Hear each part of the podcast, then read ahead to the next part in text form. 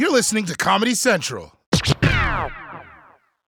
Hey, what's going on, everybody? I'm Trevor Noah, and this is the Daily Social Distancing Show. Today is Tuesday, April 6th, and I just want to give a big shout out and congratulations to the Baylor men's team and the Stanford women's team on their March Madness victories. Although, I think the real winners are the people I put in my bracket. Everyone who tried hard and had fun. I lost $50,000.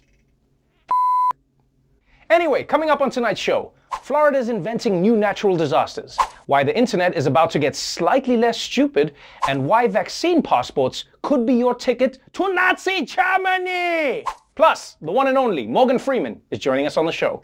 So let's do this, people. Welcome to the Daily Social Distancing Show. From Trevor's couch in New York City to your couch somewhere in the world. This is the Daily Social Distancing Show with Trevor Noah. Ears Edition. Let's kick things off in Florida, the place that answers the question what if all the stuff that didn't make it in a hot dog became a state? Florida regularly faces its share of disasters rising sea levels, hurricanes, rampant sleeve robbery, and now it's looking at toxic floods. We're going to turn now to Florida, where tonight there is a frantic effort to prevent a catastrophic flood from a wastewater pond near Tampa. Hundreds have been evacuated. Crews are pumping out millions of gallons of toxic water to relieve pressure at the pond. The Piney Point Reservoir at an old phosphate plant is surrounded by radioactive material.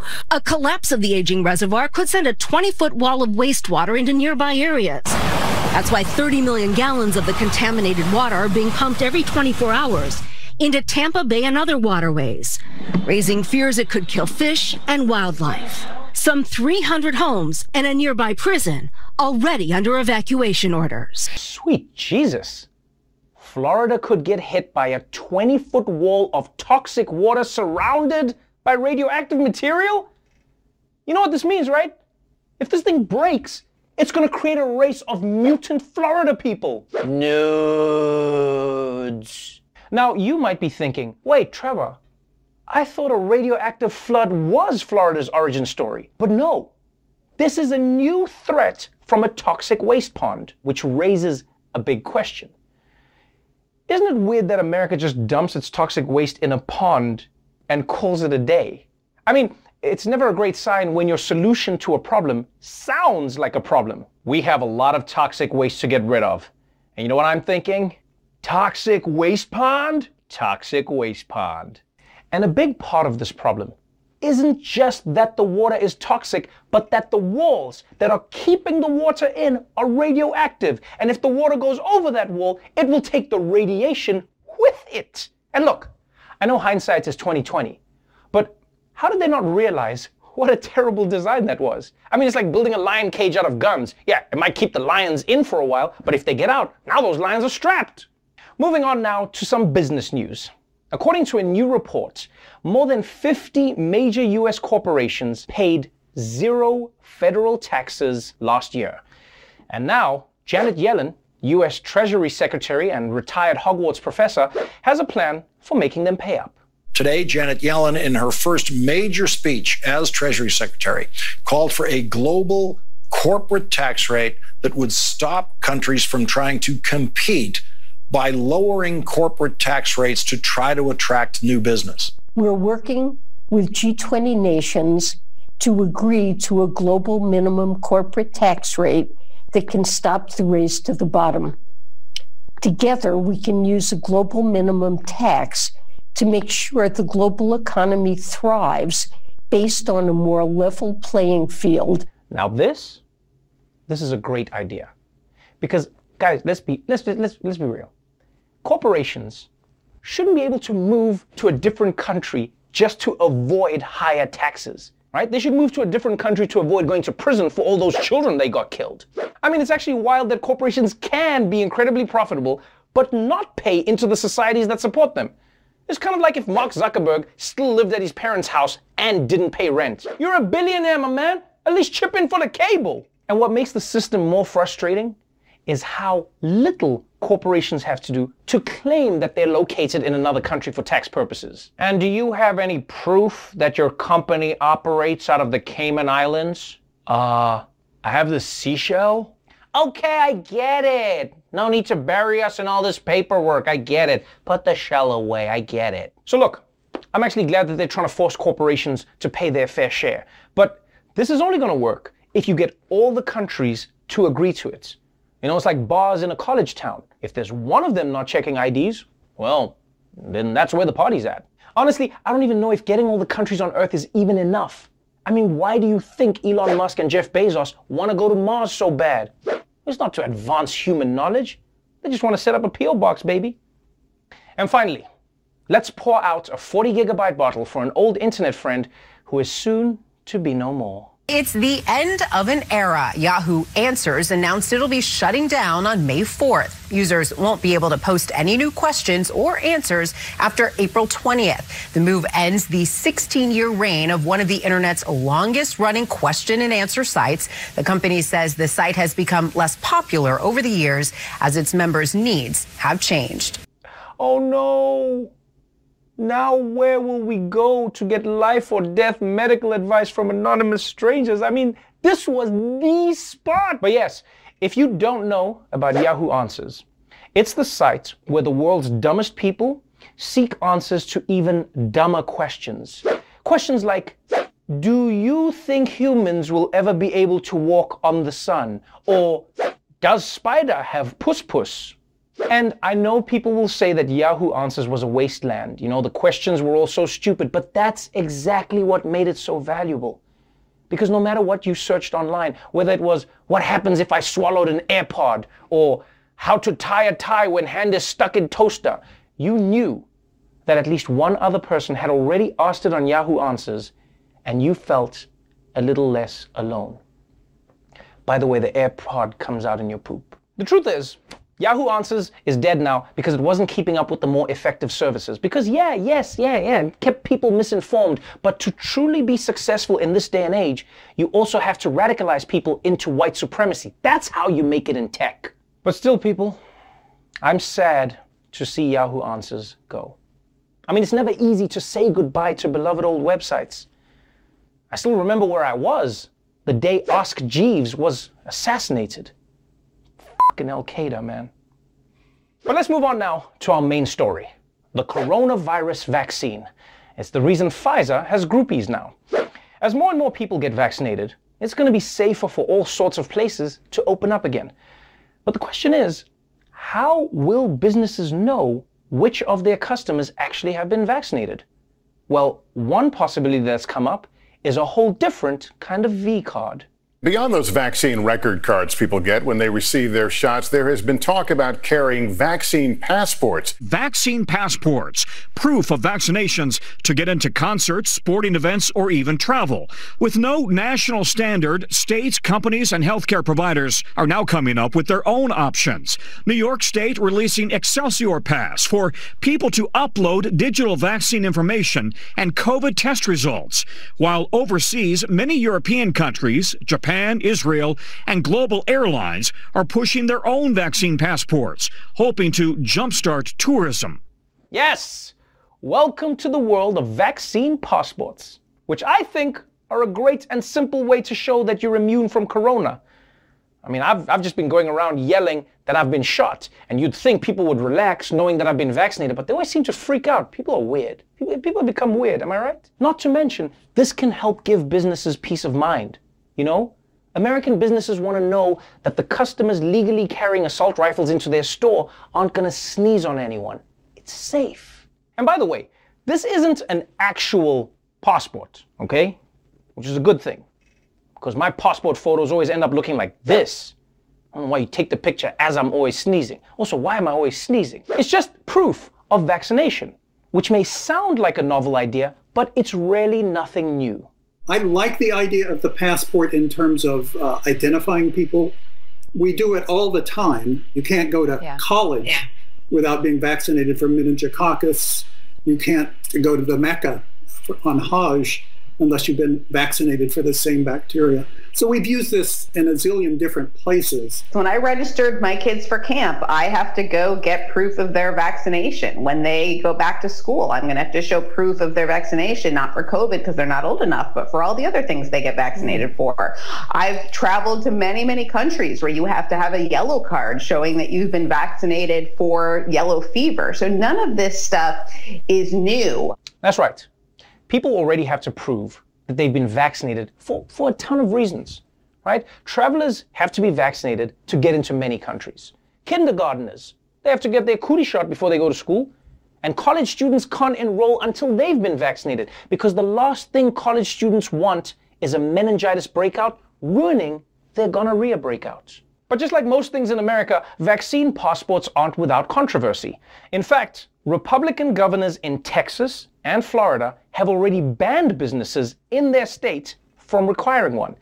And the very idea of vaccine passports has Fox News so freaked out, they've started standing up for the undocumented. The idea of a vaccine passport is un American. It's likely unconstitutional. This vaccine passport is just another way to control the American people. It's absolutely wrong. It's antithetical to freedom. It's antithetical to the American way. A nightmare, Orwellian, infrastructure of control, an unprecedented, undemocratic power grab. It's wholly illegal. It's like saying we'll just let private industry discriminate against Americans based on their biological characteristics, which was exactly what Nazi Germany did. It's so ironic to me that China brought this pandemic to the rest of the world and now Western countries are starting to act like China in terms of their surveillance, in terms of forcing people to do things to have control of all aspects of their lives. I am not overstating this. I can't say it forcefully enough. This is literally the end of human liberty in the West. Okay, first of all, this is not the end of human liberty in the West. Right? That happened in 2001 when they shut down Napster. Oh, so I can't own your song just because I never paid for it? That's some bullshit, man. I also wonder if anyone has ever said the phrase, I'm not overstating this, and then not completely overstated something. Like, has anyone ever said, I'm not overstating this? Ham is made from pigs. And look, they can say that this is Nazi Germany, but nobody's forcing you to get a vaccine passport. Like, if you don't want one, don't get one. You'll just have to pay a coyote to sneak you into Dunkin' Donuts. Honestly, I really want to know what Fox News is going to do when there's an actual existential crisis, like a real one. Because everything for Fox News is a crisis. Everything. Dr. Seuss is a crisis. Vaccination cards are a crisis. If America's ever invaded, Fox is going to be like, yo, this is like that time they got rid of Mr. Potato Head's penis. Now, look, just because Fox News is being dramatic doesn't mean that there aren't some legitimate concerns around a vaccine passport, especially if that passport ends up being a smartphone app. I think if we're going to look at passports, we also have to look at equity with those passports. Fred, not everybody has a smartphone. I have lots of patients with flip phones, with those little burner phones where they get a certain number of minutes right. and it's done. And those patients, those people can't can't have these apps. So we need to find a solution that works for everybody. There's also got to be some kind of paperwork, some other way of doing this. Some ideas that have been floated out there are like the little bracelets that you get when you go to Disney where you scan through everything. Mm. What if we can get those to people? We need to really think about how to do this equitably so that everybody who has a vaccine can have some record of having had a vaccine. That's right. Not everybody has a smartphone. So vaccine passports can't just be an app. But paper vaccine passports could have all kinds of issues too. You know, they can be forged, uh, they can get lost. A girl could trick you into writing your phone number on it, and now she's vaccinated. Which is why we need to think outside the box. If you want an easy way for people to prove they're vaccinated, just leave the needle in. Or if that's impractical because it's a health hazard, then just make the passport t shirt. Yeah, it's perfect for a night out at the bar or the opera, whatever. The point is, however we do vaccine passports, we need to make sure that they're accessible to everyone who wants it. Otherwise, it's not fair. And if we don't do vaccine passports, well, we need to come up with an easy way of identifying who didn't get the vaccine. Like, I don't know, maybe a hat? All right, when we come back, director Garrett Bradley will discuss her new documentary about a woman trying to spring her husband out of jail. So stick around. Welcome back to the Daily Social Distancing Show. Earlier today, I spoke with Garrett Bradley. She's the director of the new Oscar nominated documentary Time about one woman's fight to free her husband from a 60 year prison sentence. Garrett Bradley, welcome to the Daily Social Distancing Show. Thanks so much for having me here, man. I really appreciate it. Um, you have been on quite the journey with your film. I mean, you you're one of America's most documented and and celebrated filmmakers. You you you have a, a specific style and a touch when you create a documentary. People feel through through the message that you create in your films, and your new documentary film Time is no different.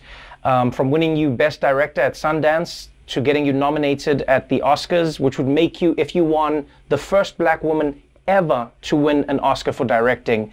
Um, it's a truly powerful story that I think crosses all boundaries of age and time and love and, and, and prison and, and punishment and forgiveness, etc. Let's, let's go to the inception of the idea time. A story of Sybil Fox Richardson, a woman who is just trying to be reunited with her husband. Take me through the story and why you thought this would make a documentary that people should watch. Well, you know, to be honest with you, I wasn't um I wasn't like going after a specific story. I made a short film called Alone, which is a 13 minute op doc. And there was a real absence in talking about incarceration from a woman's point of view, from a family's point of view, from the point of view of the human experience. And I met Fox in the process of making that film. Um, I, I, uh, I, actually called this organization called FLIC, Friends and Families of Louisiana's Incarcerated Children. And Gina Womack, who's the co-founder and director of that organization, picked up and said, Vaughn has to speak to Fox. And so Fox is briefly in this short film and makes a really vivid connection between slavery and the prison industrial complex.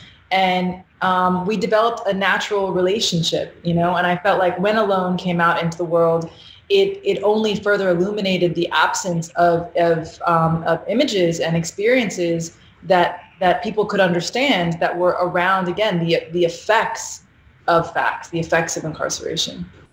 What what what really struck me with this film is it didn't follow the narrative that I thought it would. You know, so many of the stories I watch these days are generally about people who are wrongly incarcerated or or people, you know, who who got framed or something happened or but but this was an interesting story that I feel is a lot more nuanced because you take us through the journey of a couple who resorted to robbery. They were going through tough times, but they did commit a crime.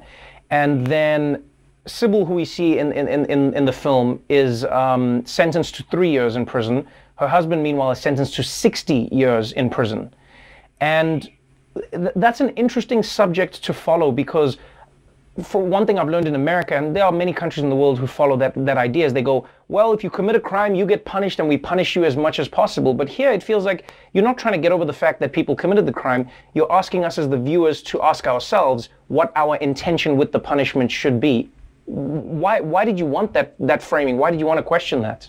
Yeah, that's exactly right. I mean, I think um, you know people can look at anything from a political perspective, you know, but I think that when you are forced to understand things from a human perspective, from a perspective that requires imagination, meaning one has to imagine themselves in a situation beyond one which they are already in, it becomes um, very obvious to me that the system needs to change and that the value, you know, if we think about human life having value, then and actually you know i was speaking with uh, somebody this morning and they made this really poignant connection to the pandemic and that, that we've all experienced one year right of, of solitude and one year of real change and not being with those that we love. And so if someone can imagine six decades of that a sentence of six decades of that is it worth it? You know how do we really value each other as human beings? And how do we think about the structure by which society is built you know, almost globally, um, as one that now needs to be um, based in forgiveness, based in in the reality of humanity. You know, um, that's the future. I hope, and I think that you know, I'm entering I'm entering this conversation from that human perspective because I am a human, and that is how I connected with it. You know. Yeah, there's no denying when, when you when you look at criminal justice that one of the biggest things you have to hope for if you're ever ensnared in within the criminal justice system is you have to pray and hope that the person who is sentencing you sees some potential in you as a human being because then that could determine whether or not you have a second chance. What makes this documentary particularly gripping is you're not just telling a story, you're showing us the story. We get to live the life of a woman who is waiting decades for her husband to come home to be a father. And and and what's really interesting is you, you have this footage, something that you would never normally have, is she was basically documenting her life and you put this all together and then created the story around it. I mean, that must have been a goldmine for you discovering a subject where they've been filming themselves for decades. Yeah, it was a gold mine. I mean, I think I think on to be totally honest with you, having shot this film without any awareness of its existence until our last day of filming, you know, and I'll never forget. I said to, to Fox, "I'll be back in a few months, and I'll um, I'll share a cut with you." And she handed me this little black bag that ended up being hundred hours of her own. Wow.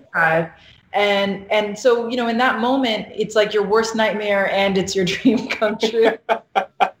same time, you know, and and I think that you know you don't even though you understand in that moment that. um that the, the, the, structure, right, the length of it is likely going to change. Like I knew right away, it's probably not going to be a 13 minute documentary anymore. Right. Um, so we knew those things were going to change. Gabe Rhodes, who cut the film, we knew those things were going to be required. But the intention, the reason for why I wanted to make the film, the reason by which myself and Fox and the family agreed to come together in an effort to, to make this was not going to change, you know? And and I feel like that is really important when especially when you're making documentaries when you don't really have you know it's a real honoring of the present moment. It almost becomes unethical to try to anticipate an ending to try to control anything. Mm-hmm. so the thing that's guiding you is your intention. Your intention is the thing that tells you what to shoot and how to shoot it you know and i don't think that changes even even in the edit. This is not your first uh, documentary film about love and prison. And and i wonder if you choose this particularly because it's such a difficult subject or if you feel that it's a subject that isn't understood enough. Because oftentimes, you know, as society, we're conditioned to believe that once a person is a prisoner or imprisoned, they're no longer a human and they are, they're ostracized from society. That is their punishment. But, but you make films that, that make us see them as human beings who have either made a mistake or have committed a crime, you know, willingly and willfully, but we still are forced to see them as human beings why are you trying to do to do that? What like what are you what are you trying to evoke in us as the viewers who are watching a, uh, you know a movie like this? Are you are you trying to make us feel sad? Are you trying to make us rethink prison as a concept? Or like because it, it is a complicated thing to to to observe as a viewer. I mean, I think filmmaking is at its heart the purpose of it is for human beings to better understand themselves, for us to understand right. ourselves, for us to understand the world that we're living in. Um, it's kind of as simple as that, you know. And of course, all these other layers have uh, have grown since since its inception, but it's still a relatively um, young medium. And I think the spirit of that is part of what drew me to it at a young age. You know, I I was curious. I've always been a curious person. I've always been really interested um, in people, and um, and it's a it's a it's a tool for being able to to to do that empathy and being able to understand each other is right. fundamentally what motivates everything that I do and it's an integral part of of making films you know well, it's it's something that I feel like you master time and time again, and just just seeing this story being told, I think will touch everybody. Um, congratulations on on your on your victories thus far, and um, good luck for the Oscars. I, I hope you take it, and I hope you make history in the process. Thank you so much for joining us on the show. Thank you, Trevor. Appreciate it, man. Appreciate you. Don't forget, Time is available now on Amazon Prime. All right, when we come back, the legendary Morgan Freeman will be joining me on the show. So don't go away. Welcome back to the Daily Social Distancing Show. Earlier today, I spoke with Academy Award winning actor Morgan Freeman. We talked about why he's advocating for the COVID vaccine in a new PSA by the Creative Coalition. I'm Morgan Freeman. I'm not a doctor but I trust science. And I'm told that for some reason people trust me. So here I am to say, I trust science and I got the vaccine. If you trust me, you'll get the vaccine. In math, it's called the distributive property. In people, it's called taking care of one another. Get the vaccine. Help make our world a safe place for us to enjoy ourselves again? Please. Mr. Morgan Freeman, welcome to the Daily Social Distancing Show. Thank you so much. Today was one of those days when a name trends on Twitter and people were sent into a frenzy. Now, I'm sure you know this, but whenever a name trends on Twitter, especially when it's a famous name, people think one of two things has happened. The person has died or the person wishes that they died. Today, Morgan Freeman was trending, but thank goodness it was neither of the two. In fact, you're trying to stop people from dying. Truly, absolutely. No, I'm not dying, and I'm not. Uh, I'm not even thinking about dying or wishing anything having to do with dying. The only wishes I have is those people who are refusing to take these dead gum shots would change their minds and realize that this is one of the things we really have to do. I don't understand, tell you the truth, anyone who has some issues with the idea of being vaccinated against this scourge. You know, the facts are in. We know that all of those dead people are dead, and why they're dead. They didn't, you know, they didn't get hit by trucks or anything. It's just this pandemic. So, yeah, I would recommend. I recommend highly go get the freaking shots. But if you don't, I, it's really up to you. Except that now I have to avoid you. And I will, of course.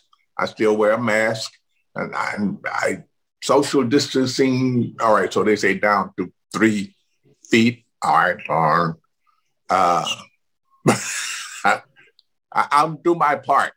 And uh, I, I don't know. Everybody, including the butler, are encouraging or trying to encourage people to do what they're it's not an instruction it's just a suggestion that they're making it's a, it's a suggestion for people's well-being it's it's you, you know what I what I what I enjoyed about your PSA is you come out acknowledging uh, the, the obvious. You say, I'm, I'm not a doctor. You go like, I'm not a doctor, and I know that a lot of people don't trust right now, but a lot of people trust me. And, and it's interesting that you say that because, you know, as Morgan Freeman, you don't just lend your voice to things. You know, you, you're someone who people have come to trust and know as a genuine human being. And so I wonder, I wonder if you have an idea when, when looking through the, the, the hesitancy towards the vaccine, why you think there's such a big um, gap between the older generation getting it because uh, as I'm seeing, older people are generally uh, more inclined to get the vaccine, and younger people are just like, ah, I, I don't I don't know about this. Well, it may that may have been a mistake in the early stages of this because they cautioned all of the older people that you are much more susceptible to this than younger people might be. So younger people may just take that and you know run to the woods with it. Oh. I'm good. I don't have to worry about it. You're not good. They, it's getting younger and younger into people because we, you know, we're still thinking it's oh, it's over now. It's not over, y'all. It's not right. over. Right. Um, when Morgan Freeman is trying to convince people to do something that is in their best interests, I mean, it, it feels like we're in a weird place in society because, you know, we, we, we talk about this pandemic, we talk about the long term effects th- that people don't seem to realize enough of. You know, yes, there are the people who die and it's tragic, but a lot of people are going to have long-term effects from COVID, whether it's decreased lung capacity, whether it's issues with their organs. There's there's so many of these things. What does it tell you about the world when we need to get Morgan Freeman to convince people to do something that is good for themselves? That's a mistake. I don't think Morgan Freeman can convince anybody to do anything. People who have decided that uh, th- their best interest is at uh, in taking the vaccination, that's a decision they make. I don't think anybody of any supposed note uh, has to go out of their way to try and convince them. Uh, I heard yesterday people saying that, well, there are a lot of black people who uh, just don't trust it because of the um, Tuskegee experiment, right. horse pucking. I don't believe that. That's ridiculous, you know? This is a whole new world, a whole new society, a whole new group of of people. And this thing here is for real. It's not something somebody made up just to test to see how we will react to it. You know what I'm saying?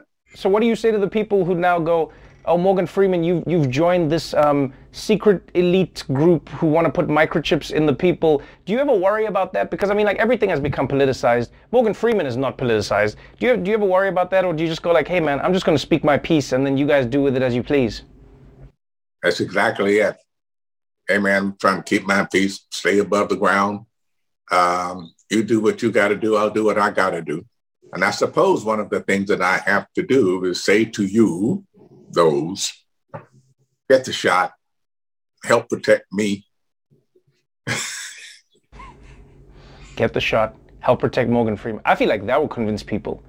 Get the shot, help protect Morgan Freeman.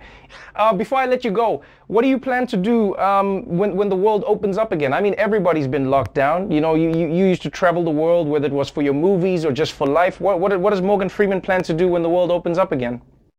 Go to work for one thing and eat out for uh, the other. My eat companion out. cooks, yeah, she, I, I mean, I eat twice a day and, and she cooks every meal just about. And she'd like a little rest, a little break.